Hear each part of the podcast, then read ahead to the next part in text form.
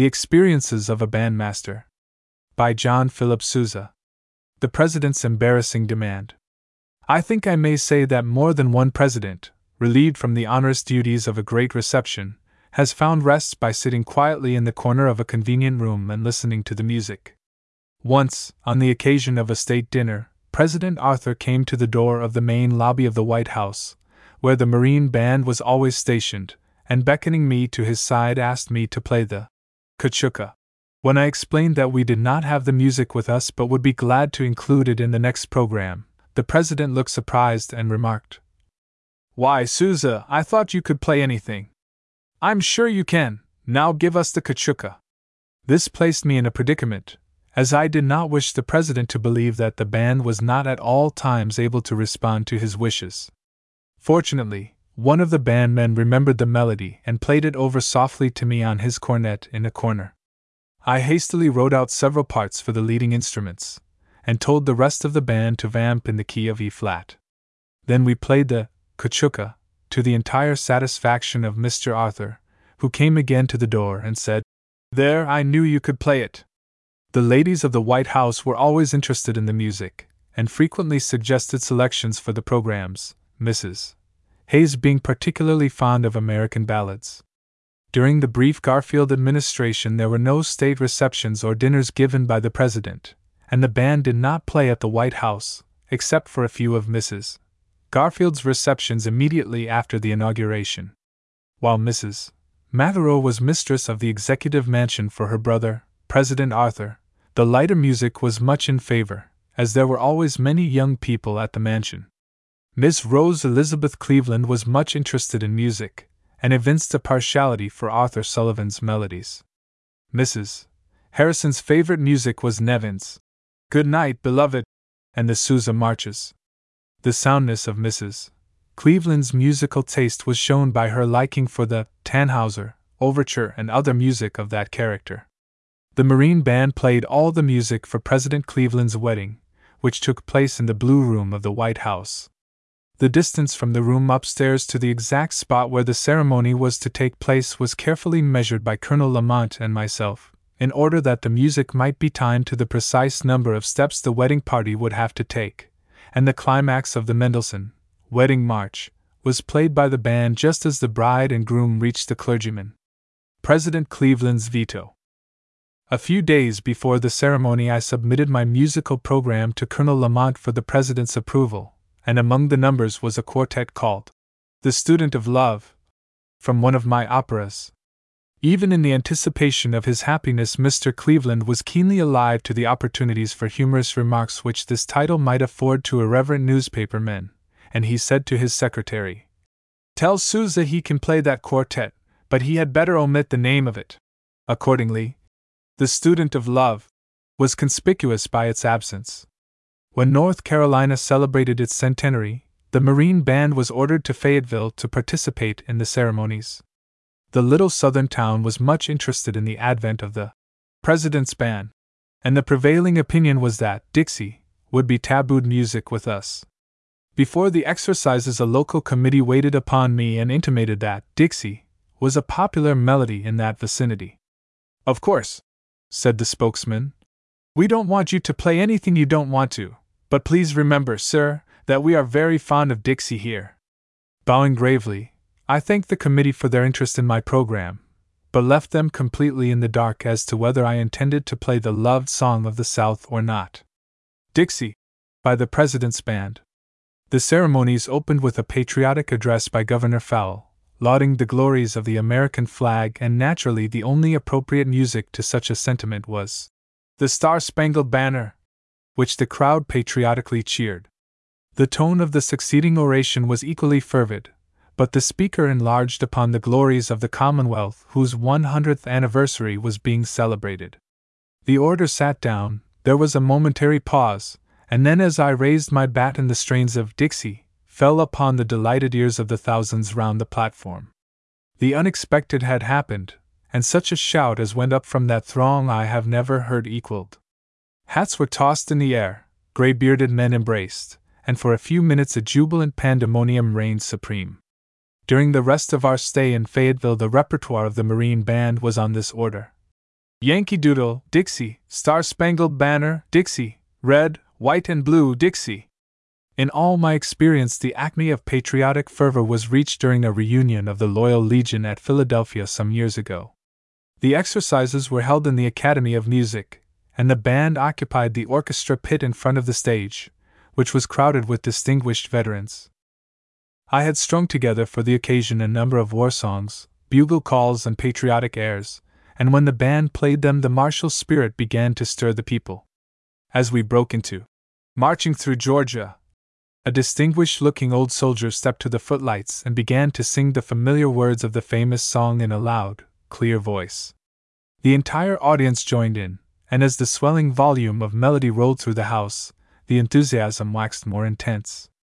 Verse after verse was sung, interrupted with frantic cheers, until it seemed that the very ecstasy of enthusiasm had been reached. It was only when physically exhausted that the audience calmed down, and the exercises proceeded. A chorus of ten thousand. During the World's Fair at Chicago, my present band was giving nightly concerts in the court of honor surrounding the lagoon.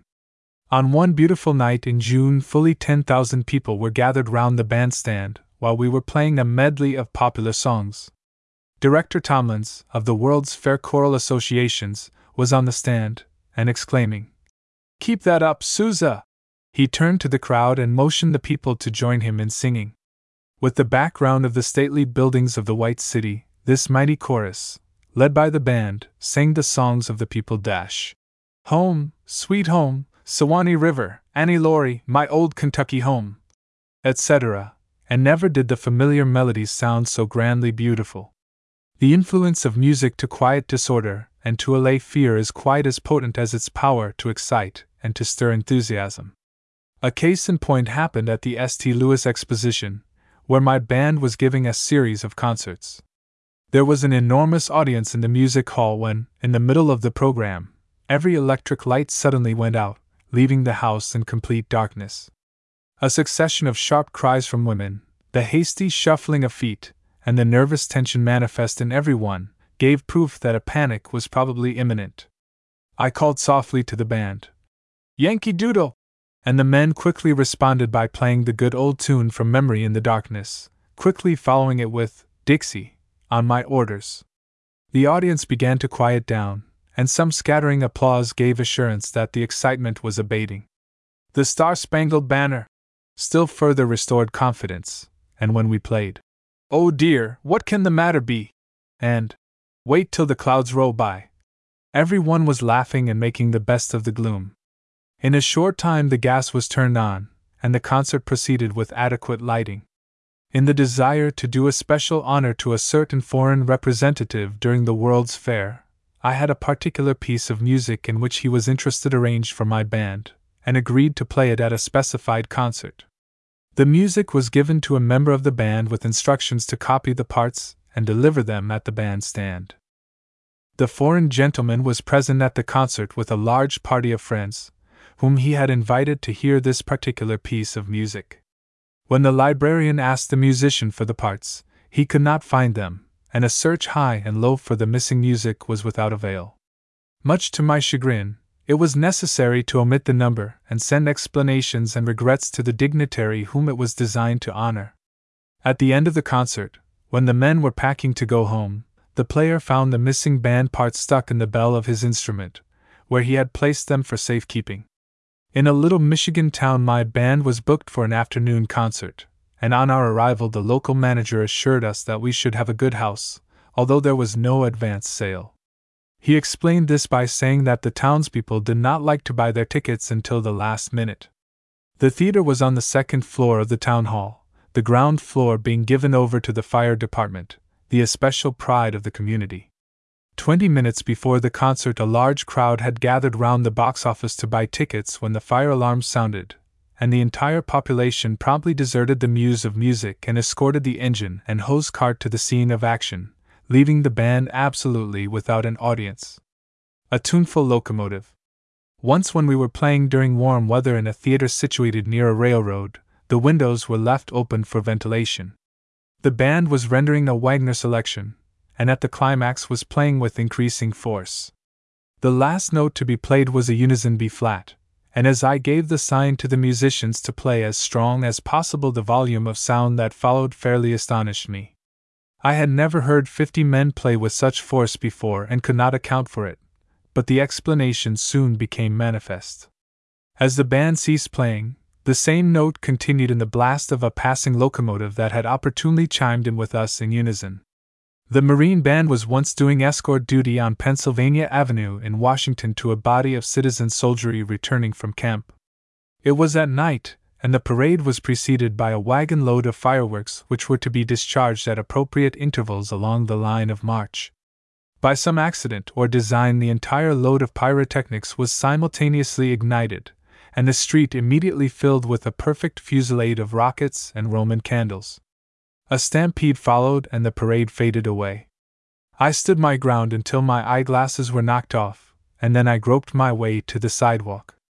When the confusion had subsided, all that could be discovered of my band was the drum major in front and the bass drummer in the rear rank. Their comrades had fled, but these men were good soldiers, and having received no orders to disperse had stood their ground manfully. A Tale of the White House. One more story of the White House. At the time of the unveiling of the statue of Admiral Farragut in Washington, it was suddenly proposed to have a reception at the Executive Mansion in honor of the many distinguished visitors. The informal invitations were issued while I was participating in the parade that was part of the ceremonies. At seven o'clock in the evening, when I was at home, tired out after the long march, word came to me to report at the Marine Barracks. I went there and was ordered to take the band to the White House at eight o'clock p m The bandmen did not live in barracks, and it was practically impossible to get them together at that time of night, as they were scattered all over the city. "Well, those are my instructions and those are your orders," said the commanding officer. So we sent the band messengers out to the men's lodgings, and they found just one musician at home, and he was the bass drummer. At eight o'clock, arrayed in all the gorgeousness of my scarlet and gold uniform, I sat in front of the band platform in the White House lobby, and the bass drummer stationed himself back in the semi-obscurity of his corner. There was a dazzling array of music stands and empty chairs, but no musicians. The president evidently saw the humorous side of it, and when I explained the situation, he said it could not be helped. All the evening we sat there and listened to humorous remarks from the guests. We had reported for duty, though, and the drummer and I stayed till the reception was over. The Experiences of a Bandmaster, by John Philip Sousa. The President's Embarrassing Demand. I think I may say that more than one president, relieved from the onerous duties of a great reception, has found rest by sitting quietly in the corner of a convenient room and listening to the music. Once, on the occasion of a state dinner, President Arthur came to the door of the main lobby of the White House, where the Marine Band was always stationed, and beckoning me to his side asked me to play the Cachucha. When I explained that we did not have the music with us but would be glad to include it in the next program, the president looked surprised and remarked, "Why, Sousa, I thought you could play anything. I'm sure you can. Now give us the Cachucha." This placed me in a predicament, as I did not wish the president to believe that the band was not at all times able to respond to his wishes. Fortunately, one of the bandmen remembered the melody and played it over softly to me on his cornet in a corner. I hastily wrote out several parts for the leading instruments, and told the rest of the band to vamp in the key of E flat. Then we played the Cachucha, to the entire satisfaction of Mister Arthur, who came again to the door and said, "There, I knew you could play it."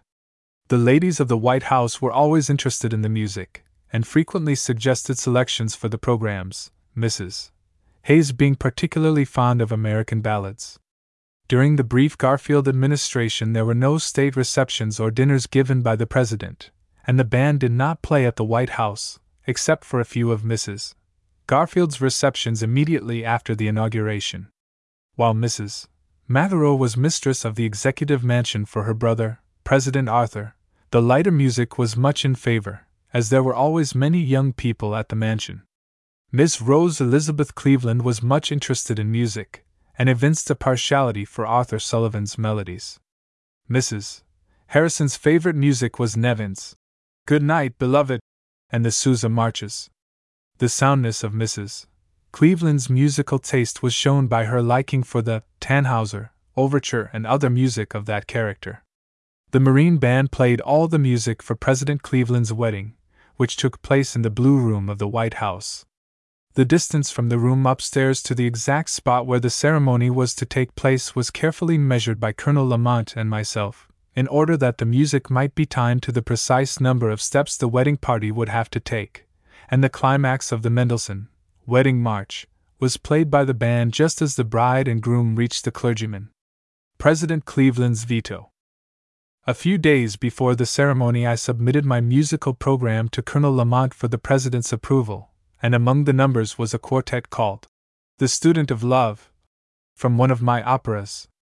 Even in the anticipation of his happiness, Mister Cleveland was keenly alive to the opportunities for humorous remarks which this title might afford to irreverent newspaper men, and he said to his secretary, "Tell Sousa he can play that quartet, but he had better omit the name of it."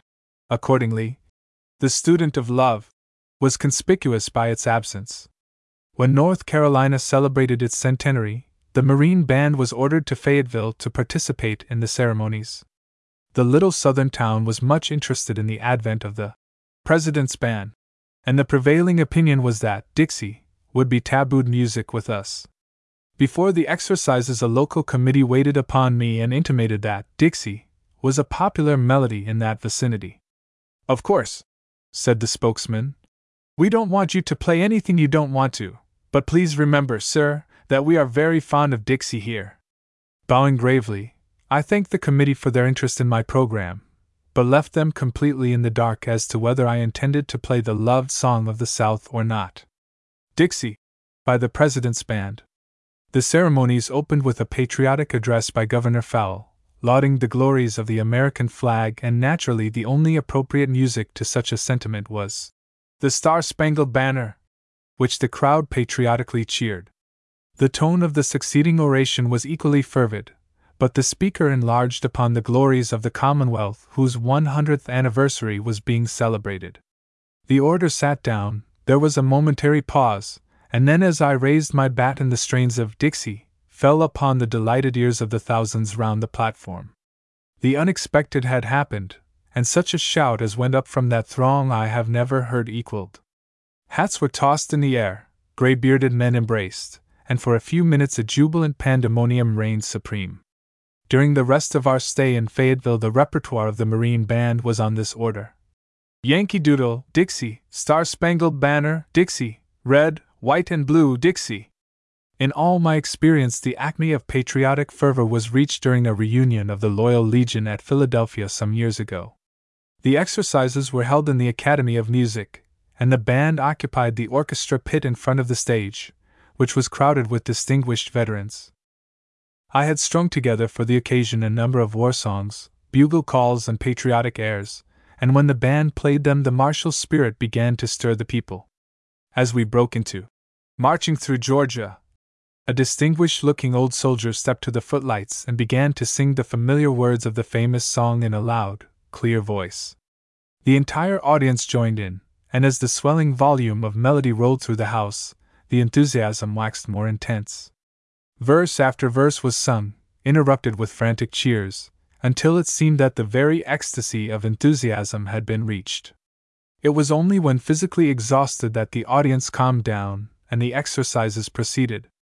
A chorus of ten thousand. During the World's Fair at Chicago, my present band was giving nightly concerts in the court of honor surrounding the lagoon. On one beautiful night in June, fully ten thousand people were gathered round the bandstand while we were playing a medley of popular songs. Director Tomlins, of the World's Fair Choral Associations, was on the stand, and exclaiming, "Keep that up, Sousa!" he turned to the crowd and motioned the people to join him in singing. With the background of the stately buildings of the White City, this mighty chorus, led by the band, sang the songs of the people: dash, "Home, Sweet Home," "Sewanee River," "Annie Laurie," "My Old Kentucky Home," et cetera, and never did the familiar melodies sound so grandly beautiful. The influence of music to quiet disorder and to allay fear is quite as potent as its power to excite and to stir enthusiasm. A case in point happened at the Saint Louis Exposition, where my band was giving a series of concerts. There was an enormous audience in the music hall when, in the middle of the program, every electric light suddenly went out, leaving the house in complete darkness. A succession of sharp cries from women, the hasty shuffling of feet, and the nervous tension manifest in everyone, gave proof that a panic was probably imminent. I called softly to the band, "Yankee Doodle!" and the men quickly responded by playing the good old tune from memory in the darkness, quickly following it with, "Dixie," on my orders. The audience began to quiet down, and some scattering applause gave assurance that the excitement was abating. The Star-Spangled Banner still further restored confidence, and when we played, "Oh dear, what can the matter be?" and "Wait till the clouds roll by," everyone was laughing and making the best of the gloom. In a short time the gas was turned on, and the concert proceeded with adequate lighting. In the desire to do especial honor to a certain foreign representative during the World's Fair, I had a particular piece of music in which he was interested arranged for my band, and agreed to play it at a specified concert. The music was given to a member of the band with instructions to copy the parts and deliver them at the bandstand. The foreign gentleman was present at the concert with a large party of friends, whom he had invited to hear this particular piece of music. When the librarian asked the musician for the parts, he could not find them, and a search high and low for the missing music was without avail. Much to my chagrin, it was necessary to omit the number and send explanations and regrets to the dignitary whom it was designed to honor. At the end of the concert, when the men were packing to go home, the player found the missing band parts stuck in the bell of his instrument, where he had placed them for safekeeping. In a little Michigan town my band was booked for an afternoon concert, and on our arrival the local manager assured us that we should have a good house, although there was no advance sale. He explained this by saying that the townspeople did not like to buy their tickets until the last minute. The theater was on the second floor of the town hall, the ground floor being given over to the fire department, the especial pride of the community. Twenty minutes before the concert a large crowd had gathered round the box office to buy tickets when the fire alarm sounded, and the entire population promptly deserted the muse of music and escorted the engine and hose cart to the scene of action, leaving the band absolutely without an audience. A tuneful locomotive. Once when we were playing during warm weather in a theater situated near a railroad, the windows were left open for ventilation. The band was rendering a Wagner selection, and at the climax was playing with increasing force. The last note to be played was a unison B flat, and as I gave the sign to the musicians to play as strong as possible the volume of sound that followed fairly astonished me. I had never heard fifty men play with such force before and could not account for it, but the explanation soon became manifest. As the band ceased playing, the same note continued in the blast of a passing locomotive that had opportunely chimed in with us in unison. The Marine Band was once doing escort duty on Pennsylvania Avenue in Washington to a body of citizen soldiery returning from camp. It was at night, and the parade was preceded by a wagon load of fireworks which were to be discharged at appropriate intervals along the line of march. By some accident or design the entire load of pyrotechnics was simultaneously ignited, and the street immediately filled with a perfect fusillade of rockets and Roman candles. A stampede followed and the parade faded away. I stood my ground until my eyeglasses were knocked off, and then I groped my way to the sidewalk. When the confusion had subsided, all that could be discovered of my band was the drum major in front and the bass drummer in the rear rank. Their comrades had fled, but these men were good soldiers, and having received no orders to disperse had stood their ground manfully. A Tale of the White House. One more story of the White House. At the time of the unveiling of the statue of Admiral Farragut in Washington, it was suddenly proposed to have a reception at the Executive Mansion in honor of the many distinguished visitors. The informal invitations were issued while I was participating in the parade that was part of the ceremonies. At seven o'clock in the evening, when I was at home, tired out after the long march, word came to me to report at the Marine Barracks. I went there and was ordered to take the band to the White House at eight o'clock p m The bandmen did not live in barracks, and it was practically impossible to get them together at that time of night, as they were scattered all over the city. "Well, those are my instructions and those are your orders," said the commanding officer. So we sent the band messengers out to the men's lodgings, and they found just one musician at home, and he was the bass drummer. At eight o'clock, arrayed in all the gorgeousness of my scarlet and gold uniform, I sat in front of the band platform in the White House lobby, and the bass drummer stationed himself back in the semi-obscurity of his corner. There was a dazzling array of music stands and empty chairs, but no musicians. The president evidently saw the humorous side of it, and when I explained the situation he said it could not be helped. All the evening we sat there and listened to humorous remarks from the guests. We had reported for duty, though, and the drummer and I stayed till the reception was over. The Experiences of a Bandmaster, by John Philip Sousa. The President's Embarrassing Demand. I think I may say that more than one president, relieved from the onerous duties of a great reception, has found rest by sitting quietly in the corner of a convenient room and listening to the music. Once, on the occasion of a state dinner, President Arthur came to the door of the main lobby of the White House, where the Marine Band was always stationed, and beckoning me to his side asked me to play the Cachucha. When I explained that we did not have the music with us but would be glad to include it in the next program, the president looked surprised and remarked, "Why, Sousa, I thought you could play anything. I'm sure you can. Now give us the Cachucha." This placed me in a predicament, as I did not wish the president to believe that the band was not at all times able to respond to his wishes. Fortunately, one of the bandmen remembered the melody and played it over softly to me on his cornet in a corner. I hastily wrote out several parts for the leading instruments, and told the rest of the band to vamp in the key of E flat. Then we played the Cachucha, to the entire satisfaction of Mister Arthur, who came again to the door and said, "There, I knew you could play it." The ladies of the White House were always interested in the music, and frequently suggested selections for the programs, Missus Hayes being particularly fond of American ballads. During the brief Garfield administration there were no state receptions or dinners given by the president, and the band did not play at the White House, except for a few of Missus Garfield's receptions immediately after the inauguration. While Missus Matherow was mistress of the Executive Mansion for her brother, President Arthur, the lighter music was much in favor, as there were always many young people at the mansion. Miss Rose Elizabeth Cleveland was much interested in music, and evinced a partiality for Arthur Sullivan's melodies. Missus Harrison's favorite music was Nevin's "Good Night, Beloved" and the Sousa marches. The soundness of Missus Cleveland's musical taste was shown by her liking for the Tannhauser, overture and other music of that character. The Marine Band played all the music for President Cleveland's wedding, which took place in the Blue Room of the White House.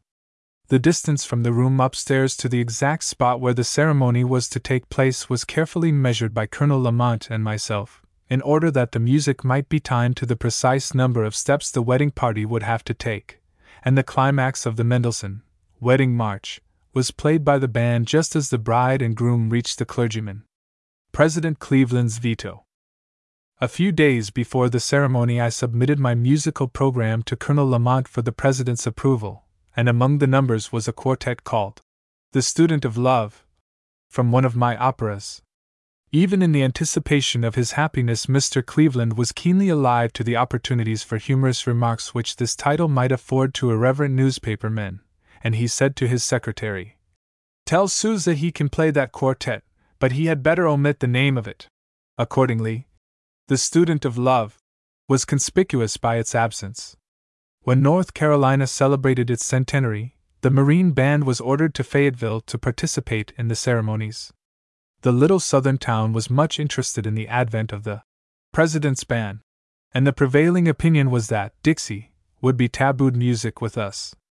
Before the exercises a local committee waited upon me and intimated that Dixie was a popular melody in that vicinity. "Of course," said the spokesman, "we don't want you to play anything you don't want to, but please remember, sir, that we are very fond of Dixie here." Bowing gravely, I thanked the committee for their interest in my program, but left them completely in the dark as to whether I intended to play the loved song of the South or not. Dixie, by the President's Band. The ceremonies opened with a patriotic address by Governor Fowle, lauding the glories of the American flag, and naturally the only appropriate music to such a sentiment was The Star-Spangled Banner, which the crowd patriotically cheered.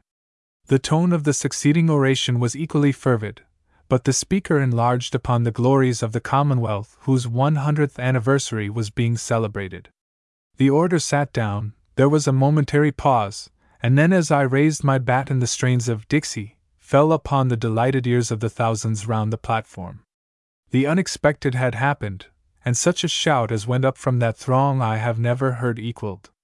Hats were tossed in the air, grey-bearded men embraced, and for a few minutes a jubilant pandemonium reigned supreme. During the rest of our stay in Fayetteville the repertoire of the Marine Band was on this order. Yankee Doodle, Dixie, Star-Spangled Banner, Dixie, Red, White and Blue, Dixie. In all my experience the acme of patriotic fervor was reached during a reunion of the Loyal Legion at Philadelphia some years ago. The exercises were held in the Academy of Music, and the band occupied the orchestra pit in front of the stage, which was crowded with distinguished veterans. I had strung together for the occasion a number of war songs, bugle calls and patriotic airs, and when the band played them the martial spirit began to stir the people. As we broke into "Marching Through Georgia," a distinguished-looking old soldier stepped to the footlights and began to sing the familiar words of the famous song in a loud, clear voice. The entire audience joined in, and as the swelling volume of melody rolled through the house, the enthusiasm waxed more intense.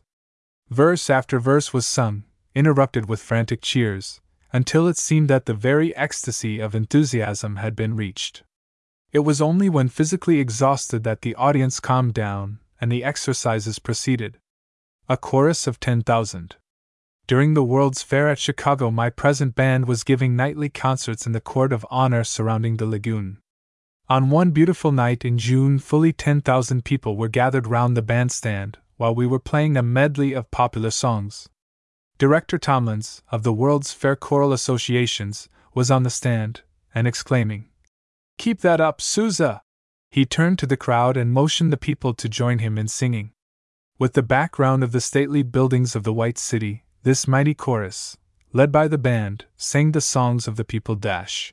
Home, Sweet Home, Sewanee River, Annie Laurie, My Old Kentucky Home, et cetera, and never did the familiar melodies sound so grandly beautiful. The influence of music to quiet disorder and to allay fear is quite as potent as its power to excite and to stir enthusiasm.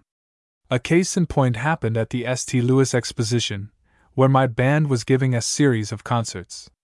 There was an enormous audience in the music hall when, in the middle of the program, every electric light suddenly went out, leaving the house in complete darkness.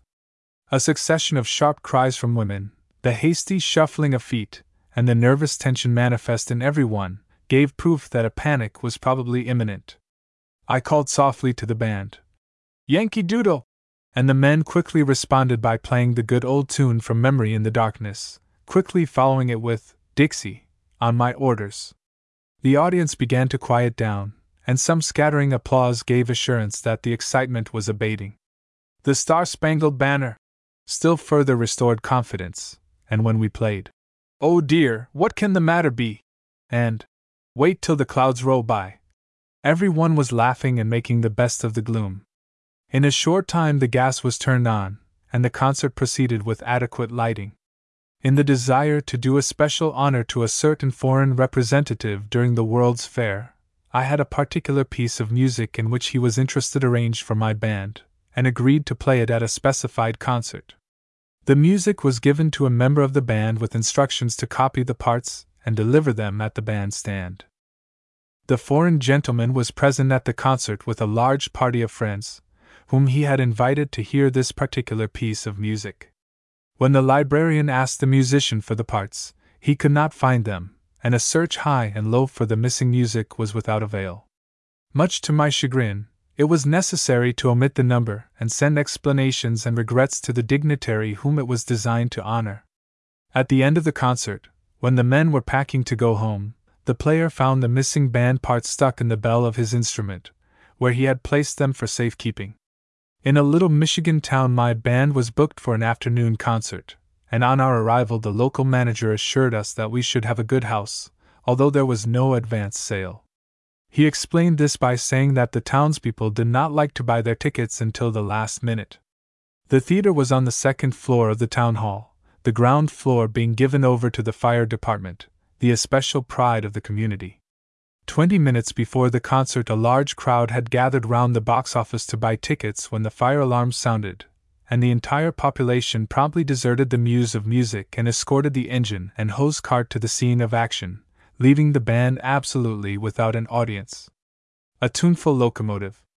Once, when we were playing during warm weather in a theater situated near a railroad, the windows were left open for ventilation. The band was rendering a Wagner selection, and at the climax was playing with increasing force. The last note to be played was a unison B flat, and as I gave the sign to the musicians to play as strong as possible, the volume of sound that followed fairly astonished me. I had never heard fifty men play with such force before and could not account for it, but the explanation soon became manifest. As the band ceased playing, the same note continued in the blast of a passing locomotive that had opportunely chimed in with us in unison. The Marine Band was once doing escort duty on Pennsylvania Avenue in Washington to a body of citizen soldiery returning from camp. It was at night, and the parade was preceded by a wagon load of fireworks which were to be discharged at appropriate intervals along the line of march. By some accident or design, the entire load of pyrotechnics was simultaneously ignited, and the street immediately filled with a perfect fusillade of rockets and Roman candles. A stampede followed and the parade faded away. I stood my ground until my eyeglasses were knocked off, and then I groped my way to the sidewalk. When the confusion had subsided, all that could be discovered of my band was the drum major in front and the bass drummer in the rear rank. Their comrades had fled, but these men were good soldiers, and having received no orders to disperse had stood their ground manfully. A Tale of the White House. One more story of the White House.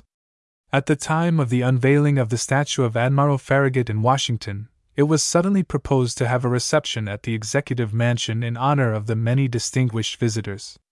The informal invitations were issued while I was participating in the parade that was part of the ceremonies.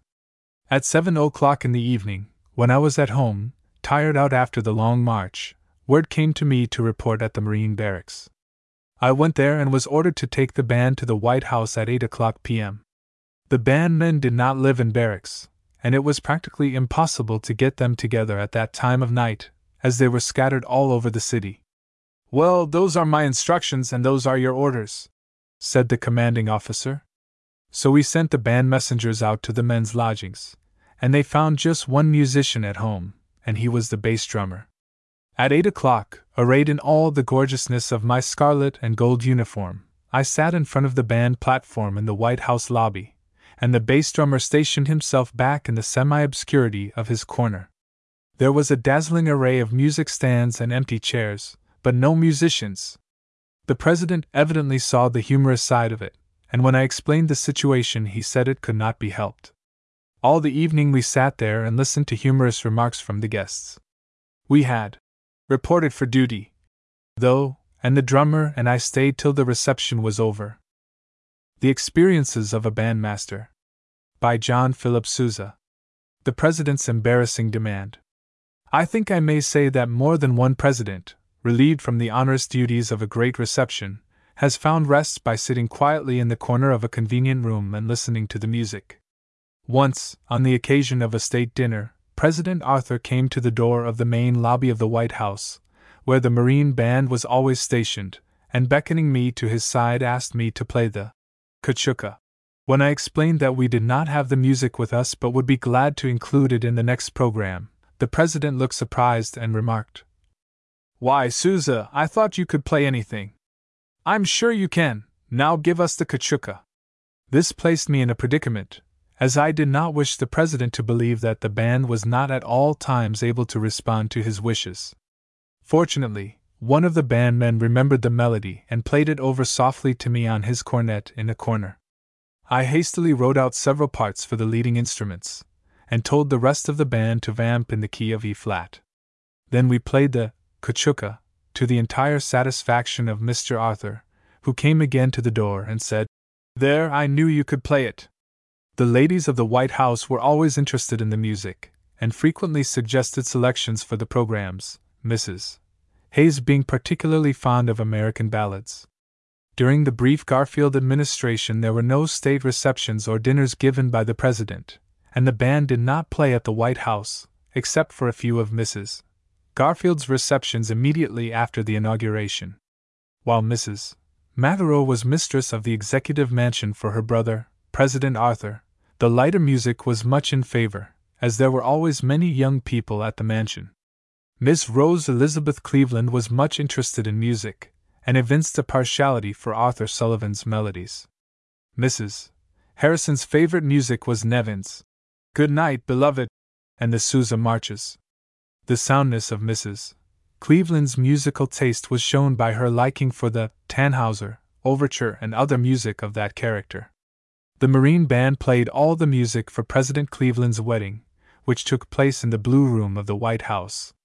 The distance from the room upstairs to the exact spot where the ceremony was to take place was carefully measured by Colonel Lamont and myself, in order that the music might be timed to the precise number of steps the wedding party would have to take, and the climax of the Mendelssohn wedding march was played by the band just as the bride and groom reached the clergyman.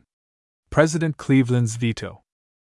A few days before the ceremony, I submitted my musical program to Colonel Lamont for the president's approval, and among the numbers was a quartet called The Student of Love, from one of my operas.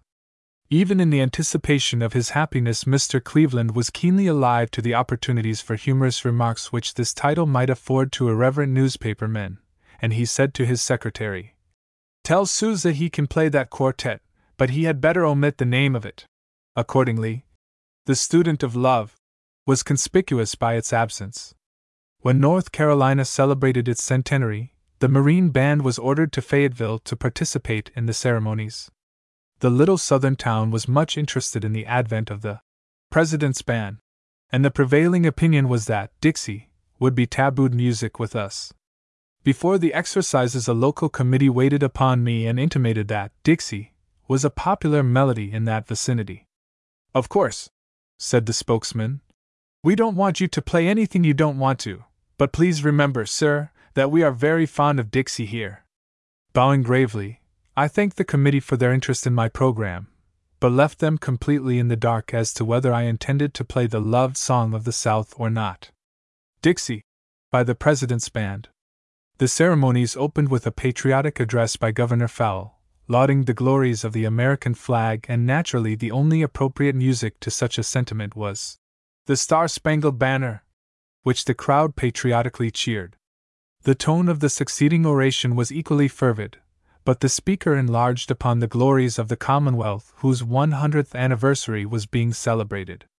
The orator sat down, there was a momentary pause, and then as I raised my bat and the strains of Dixie fell upon the delighted ears of the thousands round the platform.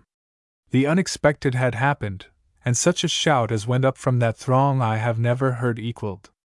Hats were tossed in the air, grey-bearded men embraced, and for a few minutes a jubilant pandemonium reigned supreme.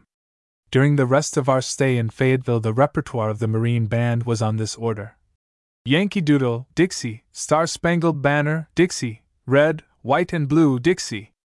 In all my experience, the acme of patriotic fervor was reached during a reunion of the Loyal Legion at Philadelphia some years ago.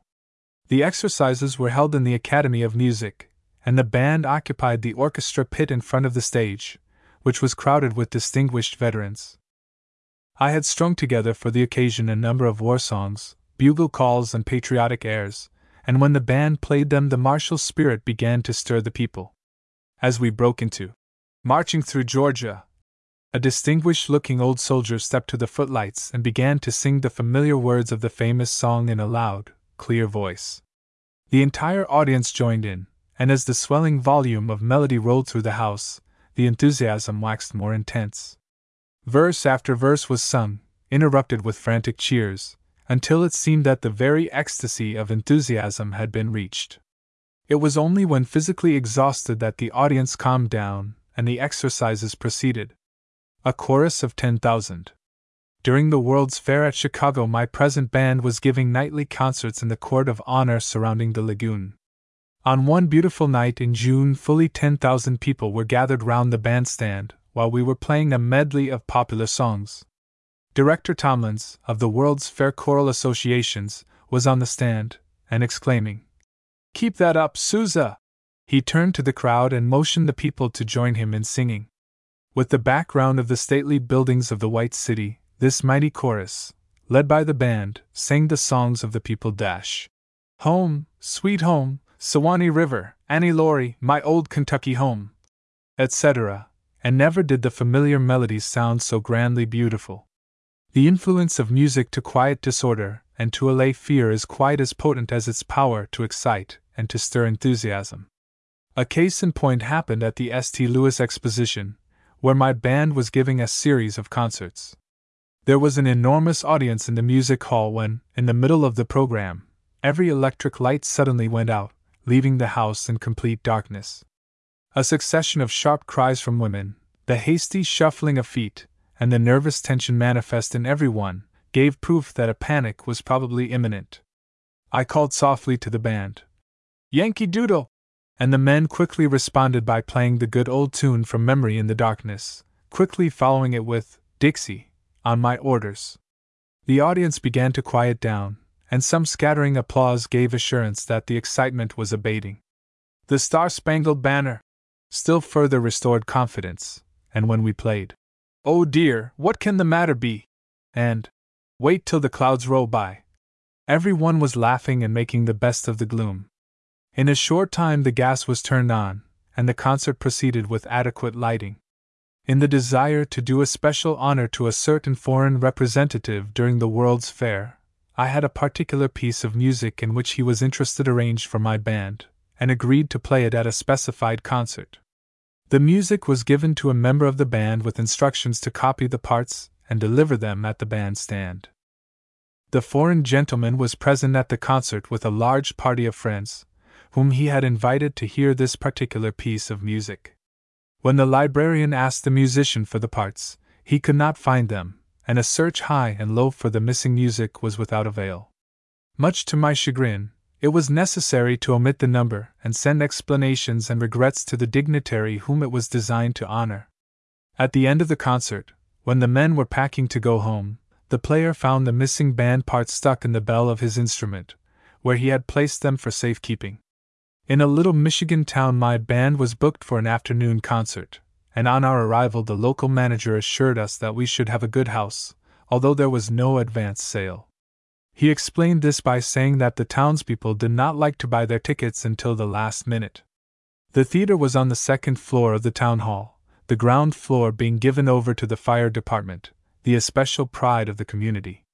Twenty minutes before the concert a large crowd had gathered round the box office to buy tickets when the fire alarm sounded, and the entire population promptly deserted the muse of music and escorted the engine and hose cart to the scene of action, leaving the band absolutely without an audience. A tuneful locomotive. Once when we were playing during warm weather in a theater situated near a railroad, the windows were left open for ventilation. The band was rendering a Wagner selection, and at the climax was playing with increasing force. The last note to be played was a unison B flat, and as I gave the sign to the musicians to play as strong as possible the volume of sound that followed fairly astonished me. I had never heard fifty men play with such force before and could not account for it, but the explanation soon became manifest. As the band ceased playing, the same note continued in the blast of a passing locomotive that had opportunely chimed in with us in unison. The Marine Band was once doing escort duty on Pennsylvania Avenue in Washington to a body of citizen soldiery returning from camp. It was at night, and the parade was preceded by a wagon load of fireworks which were to be discharged at appropriate intervals along the line of march. By some accident or design the entire load of pyrotechnics was simultaneously ignited, and the street immediately filled with a perfect fusillade of rockets and Roman candles. A stampede followed and the parade faded away. I stood my ground until my eyeglasses were knocked off, and then I groped my way to the sidewalk. When the confusion had subsided, all that could be discovered of my band was the drum major in front and the bass drummer in the rear rank. Their comrades had fled, but these men were good soldiers, and having received no orders to disperse had stood their ground manfully. A Tale of the White House. One more story of the White House. At the time of the unveiling of the statue of Admiral Farragut in Washington, it was suddenly proposed to have a reception at the Executive Mansion in honor of the many distinguished visitors. The informal invitations were issued while I was participating in the parade that was part of the ceremonies. At seven o'clock in the evening, when I was at home, tired out after the long march, word came to me to report at the Marine Barracks. I went there and was ordered to take the band to the White House at eight o'clock p m The bandmen did not live in barracks, and it was practically impossible to get them together at that time of night, as they were scattered all over the city. "Well, those are my instructions and those are your orders," said the commanding officer. So we sent the band messengers out to the men's lodgings, and they found just one musician at home, and he was the bass drummer. At eight o'clock, arrayed in all the gorgeousness of my scarlet and gold uniform, I sat in front of the band platform in the White House lobby, and the bass drummer stationed himself back in the semi-obscurity of his corner. There was a dazzling array of music stands and empty chairs, but no musicians. The president evidently saw the humorous side of it, and when I explained the situation he said it could not be helped. All the evening we sat there and listened to humorous remarks from the guests. We had reported for duty, though, and the drummer and I stayed till the reception was over. The Experiences of a Bandmaster, by John Philip Sousa. The President's Embarrassing Demand. I think I may say that more than one president, relieved from the onerous duties of a great reception, has found rest by sitting quietly in the corner of a convenient room and listening to the music. Once, on the occasion of a state dinner, President Arthur came to the door of the main lobby of the White House, where the Marine Band was always stationed, and beckoning me to his side asked me to play the Cachucha. When I explained that we did not have the music with us but would be glad to include it in the next program, the president looked surprised and remarked, "Why, Sousa, I thought you could play anything. I'm sure you can. Now give us the Cachucha." This placed me in a predicament, as I did not wish the president to believe that the band was not at all times able to respond to his wishes. Fortunately, one of the bandmen remembered the melody and played it over softly to me on his cornet in a corner. I hastily wrote out several parts for the leading instruments, and told the rest of the band to vamp in the key of E flat. Then we played the Cachucha, to the entire satisfaction of Mister Arthur, who came again to the door and said, "There, I knew you could play it." The ladies of the White House were always interested in the music, and frequently suggested selections for the programs, Missus Hayes being particularly fond of American ballads. During the brief Garfield administration there were no state receptions or dinners given by the president, and the band did not play at the White House, except for a few of Missus Garfield's receptions immediately after the inauguration. While Missus Matherow was mistress of the Executive Mansion for her brother, President Arthur, the lighter music was much in favor, as there were always many young people at the mansion. Miss Rose Elizabeth Cleveland was much interested in music, and evinced a partiality for Arthur Sullivan's melodies. Missus Harrison's favorite music was Nevin's "Good Night, Beloved," and the Sousa marches. The soundness of Missus Cleveland's musical taste was shown by her liking for the Tannhauser, overture and other music of that character. The Marine Band played all the music for President Cleveland's wedding, which took place in the Blue Room of the White House. The distance from the room upstairs to the exact spot where the ceremony was to take place was carefully measured by Colonel Lamont and myself, in order that the music might be timed to the precise number of steps the wedding party would have to take, and the climax of the Mendelssohn wedding march was played by the band just as the bride and groom reached the clergyman. President Cleveland's veto. A few days before the ceremony I submitted my musical program to Colonel Lamont for the president's approval, and among the numbers was a quartet called The Student of Love, from one of my operas. Even in the anticipation of his happiness, Mister Cleveland was keenly alive to the opportunities for humorous remarks which this title might afford to irreverent newspaper men, and he said to his secretary, "Tell Sousa he can play that quartet, but he had better omit the name of it." Accordingly, The Student of Love was conspicuous by its absence. When North Carolina celebrated its centenary, the Marine Band was ordered to Fayetteville to participate in the ceremonies. The little southern town was much interested in the advent of the President's Band, and the prevailing opinion was that Dixie would be tabooed music with us. Before the exercises, a local committee waited upon me and intimated that Dixie was a popular melody in that vicinity. Of course, said the spokesman, we don't want you to play anything you don't want to, but please remember, sir, that we are very fond of Dixie here. Bowing gravely, I thanked the committee for their interest in my program, but left them completely in the dark as to whether I intended to play the loved song of the South or not. Dixie, by the President's Band. The ceremonies opened with a patriotic address by Governor Fowle, lauding the glories of the American flag, and naturally the only appropriate music to such a sentiment was the Star-Spangled Banner, which the crowd patriotically cheered. The tone of the succeeding oration was equally fervid, but the speaker enlarged upon the glories of the Commonwealth whose one hundredth anniversary was being celebrated. The orator sat down, there was a momentary pause, and then as I raised my baton the strains of Dixie fell upon the delighted ears of the thousands round the platform. The unexpected had happened, and such a shout as went up from that throng I have never heard equaled. Hats were tossed in the air, grey-bearded men embraced, and for a few minutes a jubilant pandemonium reigned supreme. During the rest of our stay in Fayetteville the repertoire of the Marine Band was on this order. Yankee Doodle, Dixie, Star-Spangled Banner, Dixie, Red, White and Blue, Dixie. In all my experience the acme of patriotic fervor was reached during a reunion of the Loyal Legion at Philadelphia some years ago. The exercises were held in the Academy of Music, and the band occupied the orchestra pit in front of the stage, which was crowded with distinguished veterans. I had strung together for the occasion a number of war songs, bugle calls, and patriotic airs, and when the band played them the martial spirit began to stir the people. As we broke into Marching Through Georgia, a distinguished-looking old soldier stepped to the footlights and began to sing the familiar words of the famous song in a loud, clear voice.